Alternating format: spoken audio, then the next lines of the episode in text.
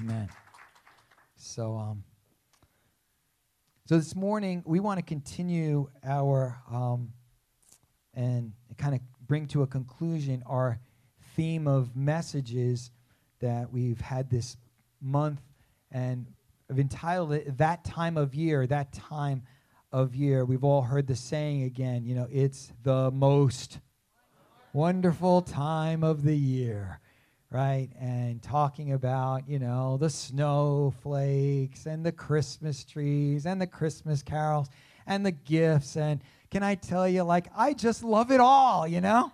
I don't know, maybe not some of you, but I, I love it. I love, you know, this past week, our, all of our kids were there and they were here. If you were here this past Christmas Eve, they were here helping us with the music and Kim's dad. And, I loved having the full house, and then all of a sudden they all kind of like drift away, you know. And I guess by um, not last night, Friday night, Kim and I we had dinner alone in the house, right?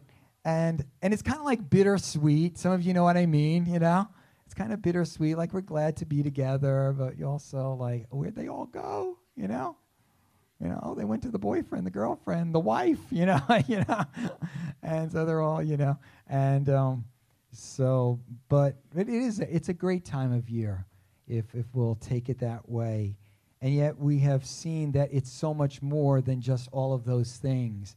And we saw at the beginning of the month that that this this time of year Christmas is a time of mystery as as as we unfold the mystery of all that God has done in our lives through the giving of his son Jesus Christ the word becomes flesh right? And God reveals so much to us. We saw that it's a time to receive. Um, the Bible says that those who receive Him, that believe in His name, that they become children of God, and it's a it's a time for us to receive. And last week we saw that this is a time for us um, to respond, to respond to what God is is doing and has been doing and has done through the giving of His Son Jesus and we saw last week. We can be like Herod and angry. You know, there are people out there that are angry. They just want to get rid of anything that has to do with Jesus. We can we can be like the scribes and Pharisees, and I think there are even many in the church today that just kind of yeah, well, yeah, Christmas is about Jesus and all that, and Jesus is good, but we just kind of ignore him and put him on the back shelf, and he doesn't really have that much impact on our lives. Or we can be like the wise men who come, who seek after him, and as they come to know him, they worship him giving their hearts to Him. I trust that we have a lot of wise men and women here this morning. Amen? Amen. Amen. And so, um, and, and actually, the other night, Christmas Eve, we saw that it's a time to rejoice as we rejoice over all that God has done in our lives through the giving of His Son, uh, through the giving of His Son, Jesus. And finally, this morning, I want us to see that this time of year, it's a time for the Spirit. It's a time for the Spirit. And you'll see what I'm talking about as we move forward. And, and, and so that's our, our theme this morning a time for the Spirit. Um, you know, we've all heard talk about the spirit of Christmas, have we not? Um, and, and usually the phrase has to do with the fact that during the Christmas season, there tends to be an atmosphere of goodwill and, and, and cheer, and people tend to be a little bit nicer to each other. We all tend to be a bit more generous um, and, and, and so forth. And you get maybe a few more smiles, not always on the line in the mall or in the midst of the traffic, but you, you do. People tend to be a little bit nicer. And of course, though there are times when we all lose what we call the spirit of Christmas, especially when facing the traffic, when facing the crowds at the mall or the, the rush to get everything done. This past um, week, just to, I guess it was just Monday, so just a couple days before Christmas, I went into CVS, the new CVS over here. I think that's Eatontown at that point. And um, I walked into CVS and I noticed there was no Christmas music playing. Now, I had been in there, right, during the season, and there had been Christmas music. This time I walked in, there was no Christmas music playing. I'm like, what in the world? We're just a couple days before Christmas. So I get up to the cashier and I, and I go to pay. And of course, if you know me, I have to say something. My kids say, Dad, you always have to say something. Well, sometimes yes, you know. And so I said to the cashier, I said, Wow, what's going on here? There's no Christmas music playing. And she goes to me, Let me tell you, I was tired of the Christmas music uh, right, even before they started playing it.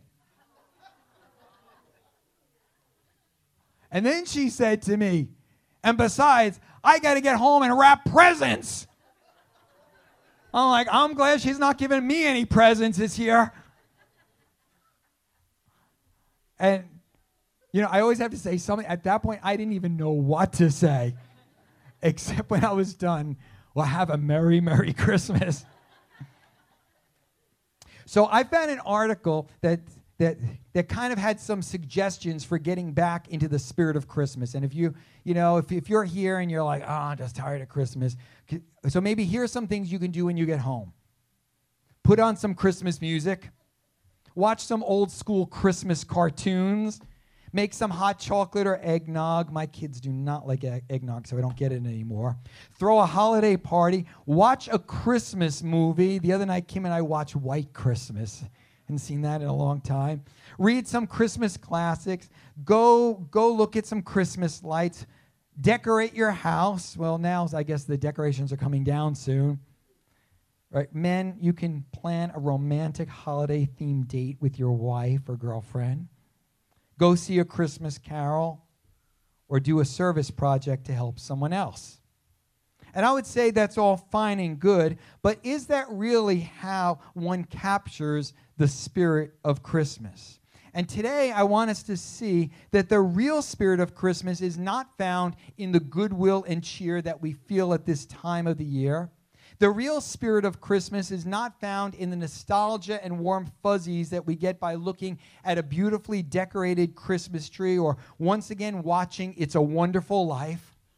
But rather the real spirit of Christmas is found in understanding all that God has done for us through the birth of his son, and that at the very center of this event that we celebrate is none other than the third person of the Trinity, the Holy Spirit himself.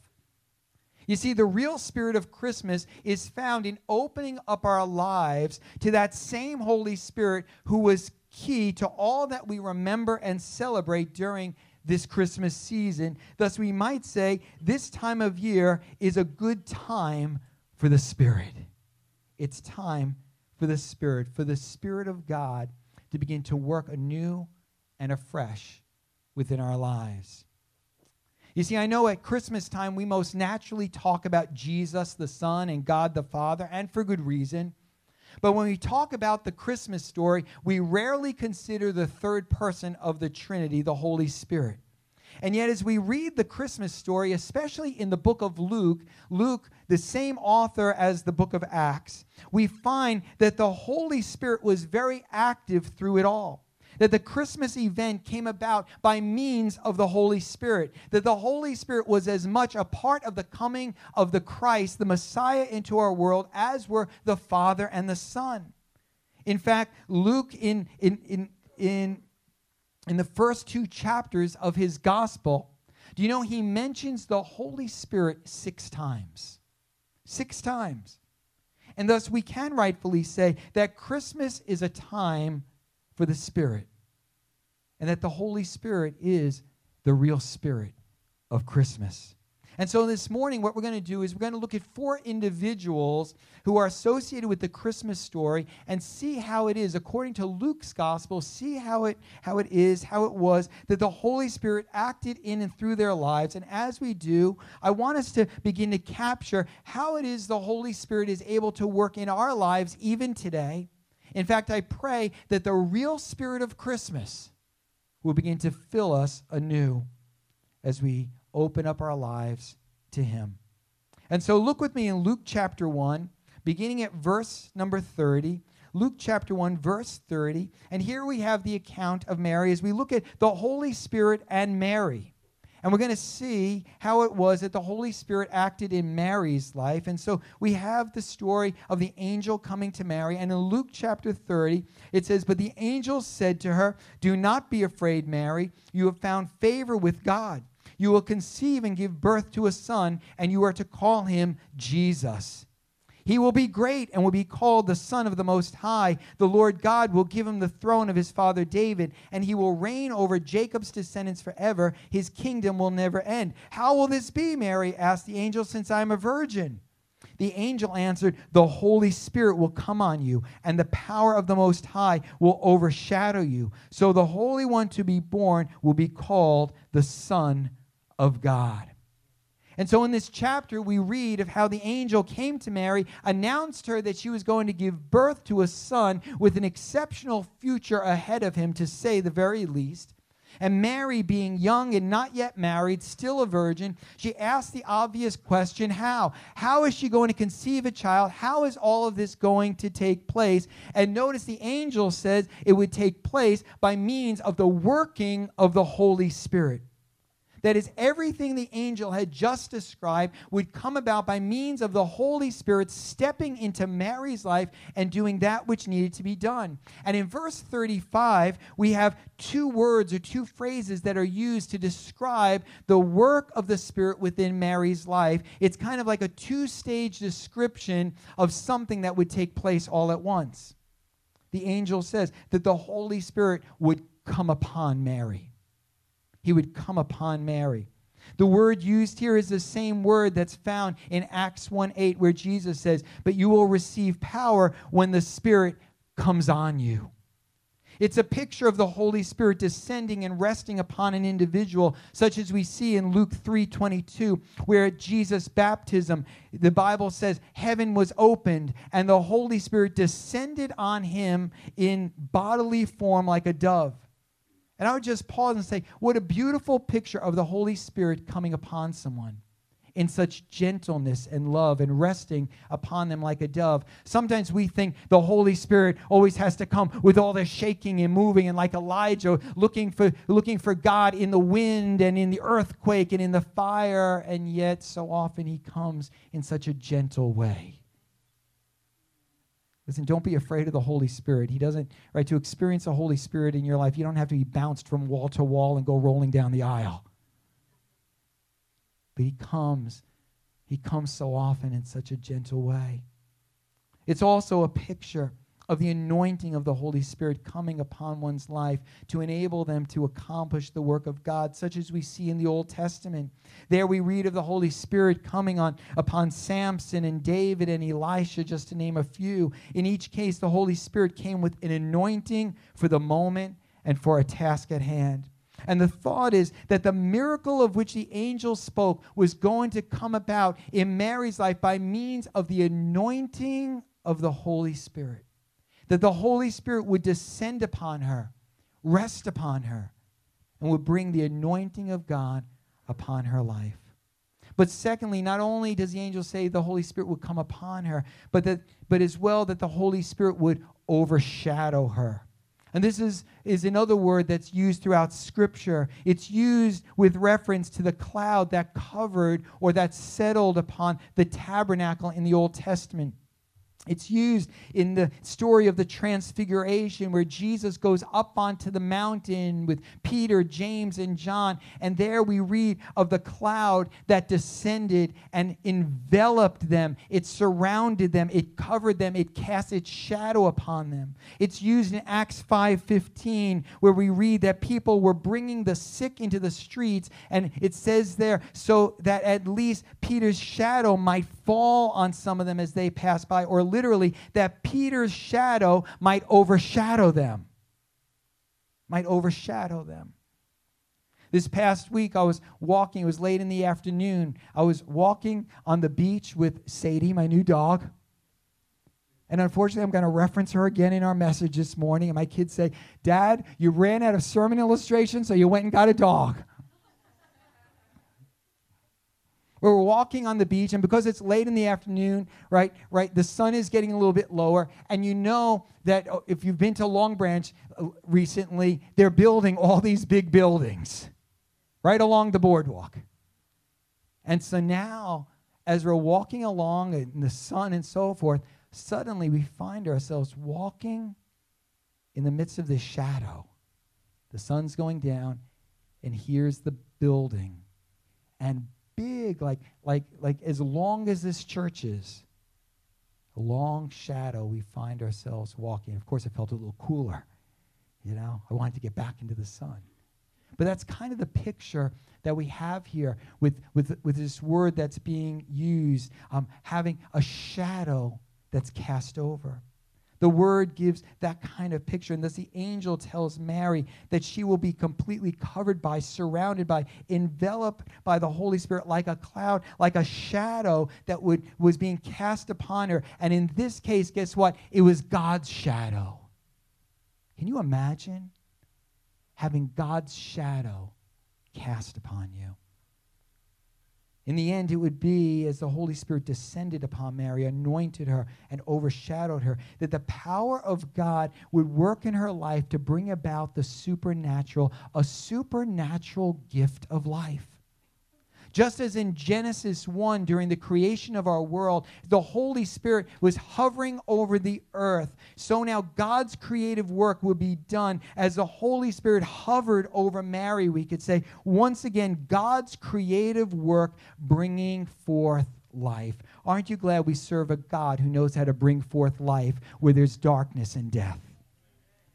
And how we need the Holy Spirit to work in our lives in much the same way as he did in Mary's life. For when the Holy Spirit comes on us, when the Holy Spirit overshadows us, we begin to experience the power of God to bring about the impossible, to experience the creative work of God, to do, to do what, what otherwise could not be done in and through our lives. You know, according to Jesus' words in John 3, it's the Holy Spirit that brings about the life of God within us that we might be born again. We're born of the flesh and we're born of the Spirit.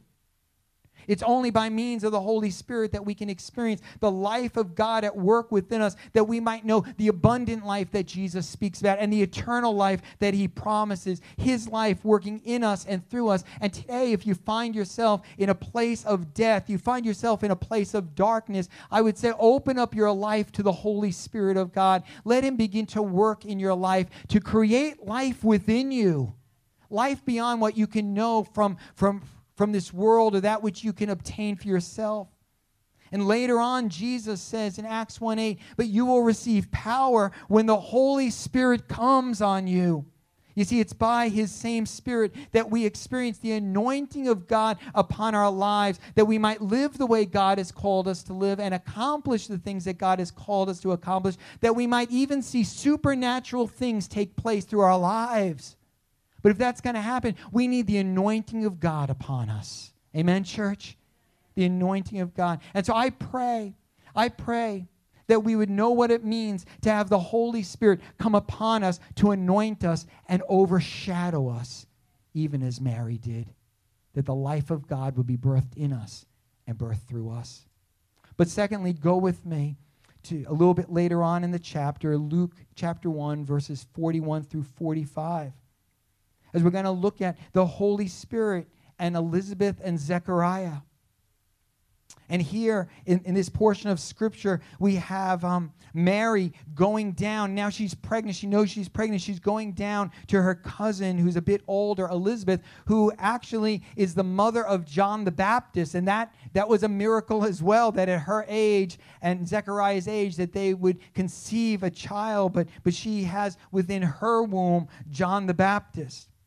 And in verse 41, it says this When Elizabeth heard Mary's greeting, the baby leaped in her womb, and Elizabeth was filled with the Holy Spirit. And in a loud voice, she exclaimed, Blessed are you among women, and blessed is the child you will bear. But why am I so favored that the mother of my Lord would come to me. As soon as the sound of your greeting reached my ears, the baby in my womb leaped for joy. Blessed is she who has believed that the Lord would fulfill his promises to her. And I want us to note that Elizabeth said all of that before Mary said a word to her.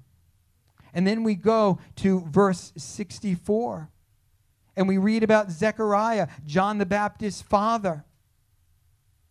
And Zechariah was told it, when he was in the temple there doing his priestly duties, he was told that Elizabeth would, would, would conceive a child. And Zechariah was like saying, Hey, this is kind of hard to believe. From that point on, God like made him mute. until we get to the point where the baby's born. And they want to name the baby after his father, Zechariah. And he said, and his mother says, verse 6, you know, he's to be called John, right? And then they look to Zechariah and say, Well, what do you want? And Zechariah writes on a tablet, His name is to be John. And verse 64 says, Immediately his mouth was open, his tongue set free, and he began to speak, praising God. All the neighbors were filled with awe, and throughout the hill country of Judea, people were talking about all these things. Everyone who heard this wondered about it, asking, What then is this child going to be? For the Lord's hand was with him. His father Zechariah was filled with the Holy Spirit and prophesied, Praise be to the Lord, the God of Israel, because he has come to his people and redeemed them. And he goes on.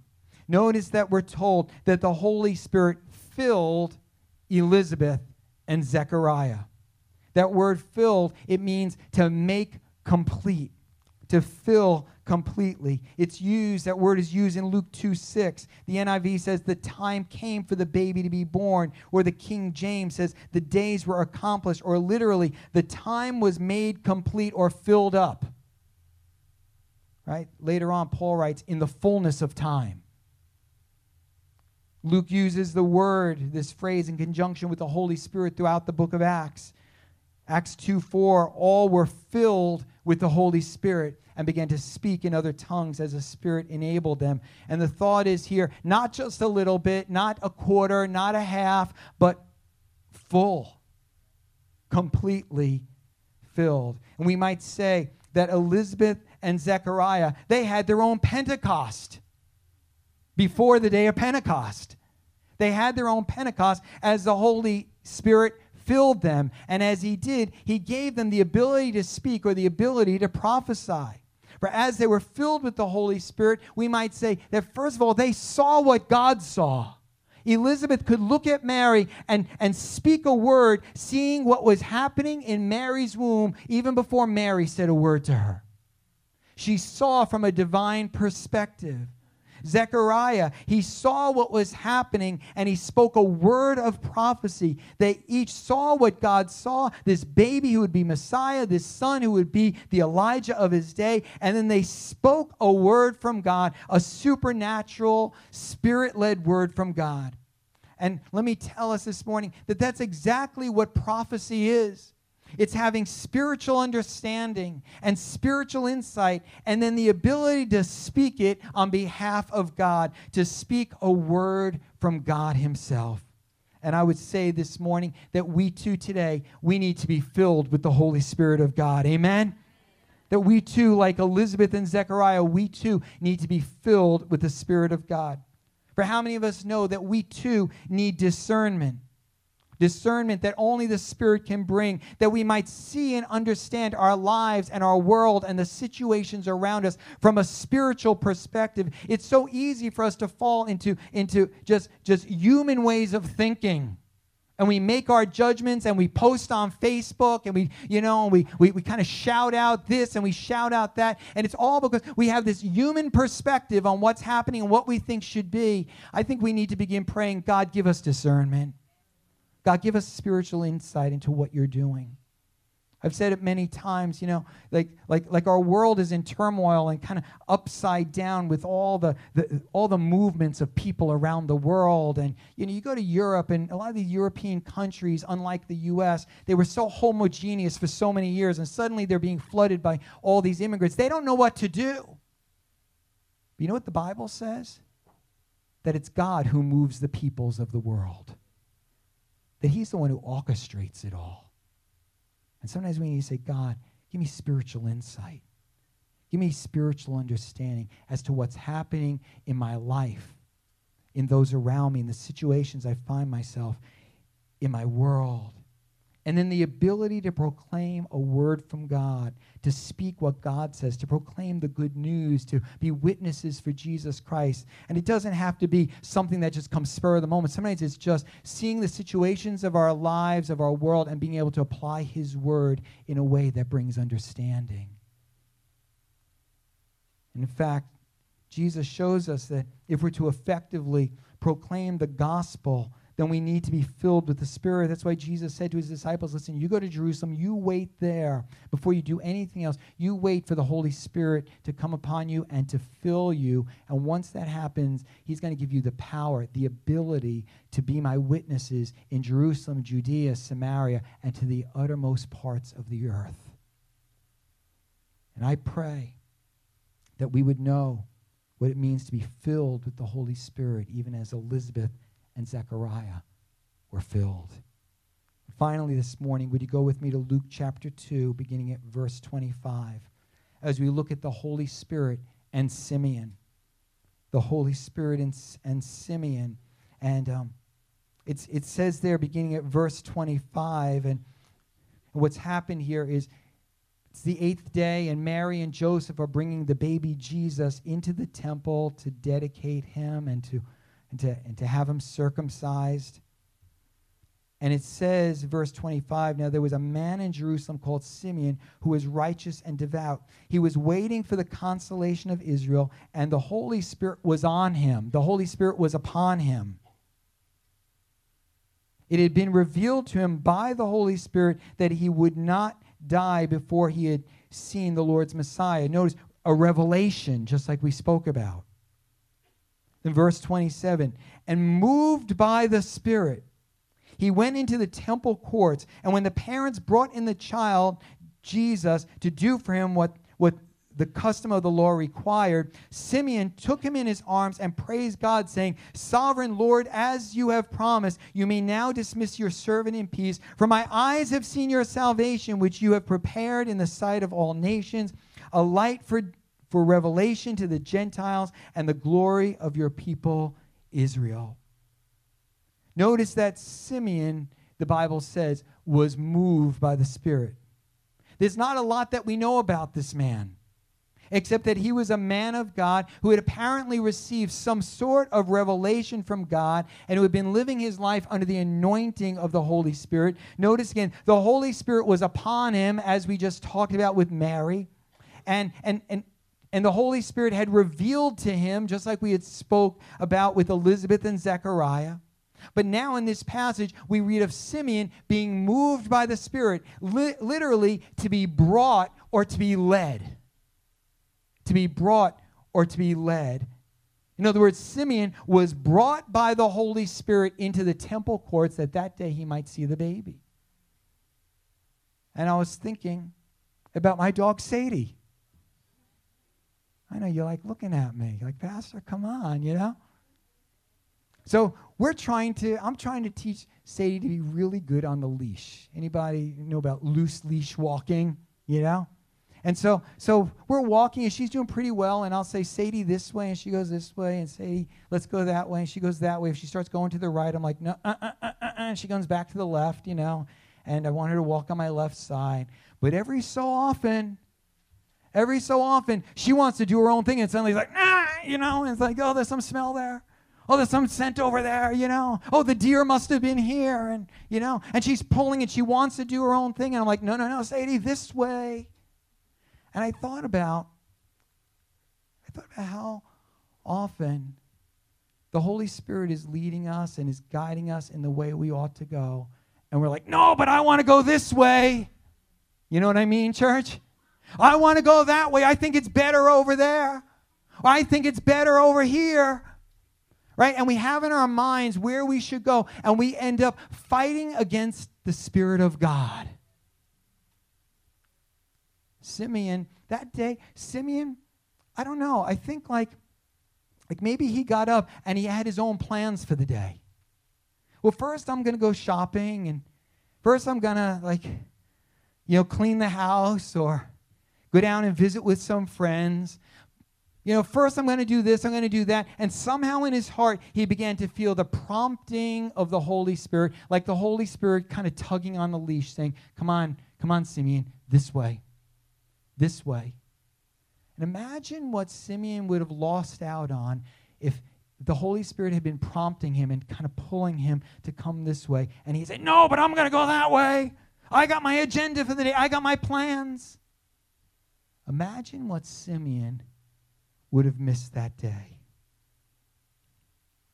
You see, the Holy Spirit led or moved Simeon and as he did, he, he brought him, he led him into the promise of God for his life. For it was the Holy Spirit that had told Simeon that he would one day see for himself the promised Messiah. And now it was God's Spirit that literally led him into the fulfillment of that promise. I wonder how many times God wants to fulfill his promises in our lives, but we're fighting against the leading of the Holy Spirit.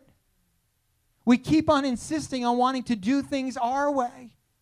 But not only the promise of God, but it was the blessing of God for Simeon's life. Listen, I don't know why it was or how it was that, that, that God had made such a promise to Simeon. But what we do know was that this was God's way to honor Simeon and to bless him for his life of righteousness. And so that day, the Holy Spirit begins to tug at his heart and lead him into the greatest blessing that he ever could have known in his life, such that that day, as he sees the baby, he says, he says, God, you can take me home now. Like, this is the climax of my life. This is the very, very best thing that ever could have happened in my life. But imagine, imagine if that day the Holy Spirit begins tugging at Simeon, saying, Come on, Simeon, come this way. He said, No, but I got to go this way. No, no, come on, Simeon, come on, come on. There's something good over here. I have a blessing. No, but I got my own stuff to do. Imagine the blessing that Simeon would have missed out on. How many times do we miss out on the blessings of God because we just want to do things our way? We want to do our own thing. We're pulling, we're, you know, the Holy Spirit's pulling us. He's got the leash around us, maybe we could say. And, and instead of willfully and willingly following the leading of the Holy Spirit and trusting God with our lives, we decide we're going to take life into our own hands. And we miss out on the blessings that God has for us. Listen, the Apostle Paul, he wrote of, quote, those who are led by the Spirit of God. Let me ask, are you being led by the Spirit of God? Elsewhere, he says, since we live by the Spirit, or since we've been given life by the Spirit, let us keep in step. Let us keep in step with the Spirit. You may have heard me say it before, but it's almost like playing follow the leader with the Holy Spirit. Where he goes, I'm going to go. What he does, I'm going to do. I'm just going to keep in step with the Holy Spirit.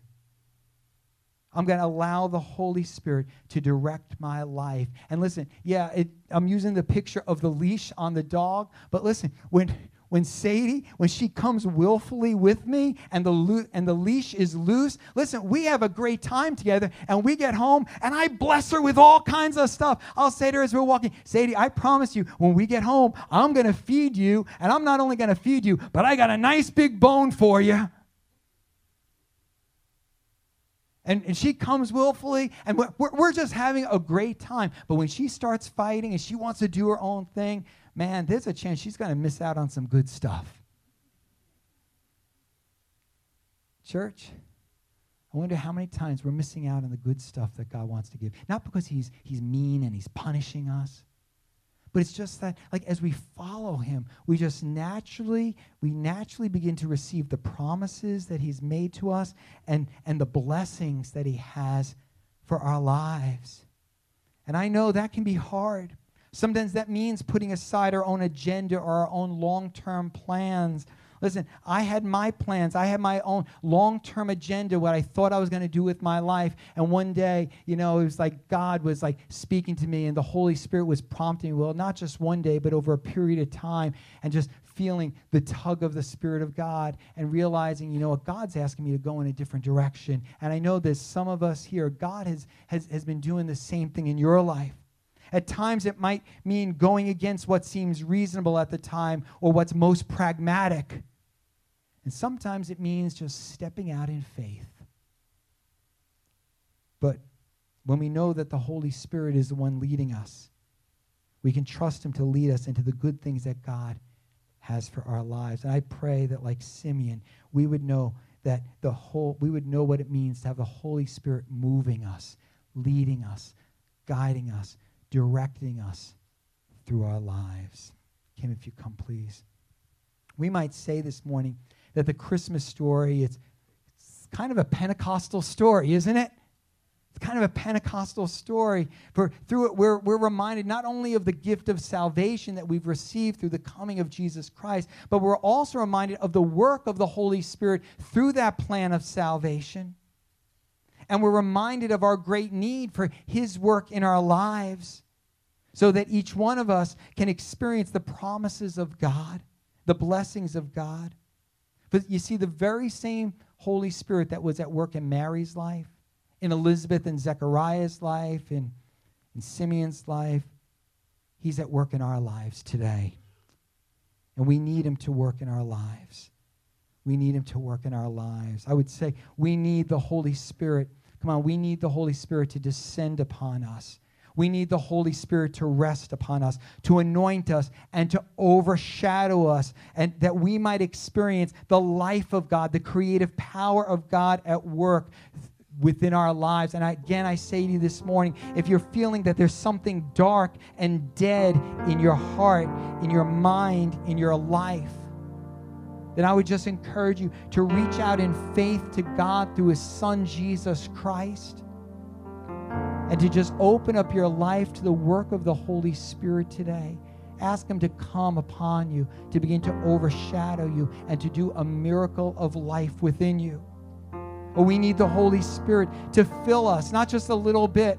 And as the Apostle Paul says later on, that we would continually keep on, keep on being filled with the Spirit, that we might see our lives and our world from God's perspective and have the ability to speak a word from God, that we might be witnesses for Christ, proclaiming the gospel and speaking a word from God into the situations around us.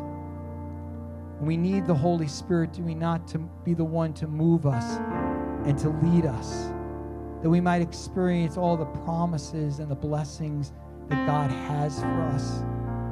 And so I want to encourage us this morning here in the midst of this Christmas season that we would pray today for a fresh touch of God's Spirit upon our lives, that we open up our lives to Him. Let's ask Him today, come on, church, let's ask Him to anoint us. Amen. Let's ask Him to overshadow us, to fill us, to move us, to lead us, that we might know His full work within our lives. Say, this is the time, this is the hour, this is the moment for us to begin to understand and to receive the fullness of God's Spirit. Because after all, church, He's the real spirit of Christmas. Amen. And so we open up our lives to Him. We open up our lives to Him today. Come on, will you stand with me? Worship team, would you join us? And here's what I just want us to do this morning. I'm not going to do a long, drawn out altar call today, right? But simply, I'm just going to say this as Kim begins to lead us in that song Come, Holy Spirit, fill me, Spirit of God. I need you, Spirit of God. As she begins to lead us in that song, that, that, that many of us would come this morning just as a church body and that we would come and stand here at this altar and we would say that in this season and as we move into this new year, we want to know the anointing of the Holy Spirit upon us. We want to know that we're living in the shadow of God's Spirit. We want to know that the Holy Spirit is filling us and that it will be the Holy Spirit that's going to be the one who's going to lead us and guide us and move us as He sees fit. And so we come this morning saying, Come, Holy Spirit, fill me, Holy Spirit, even now, even now.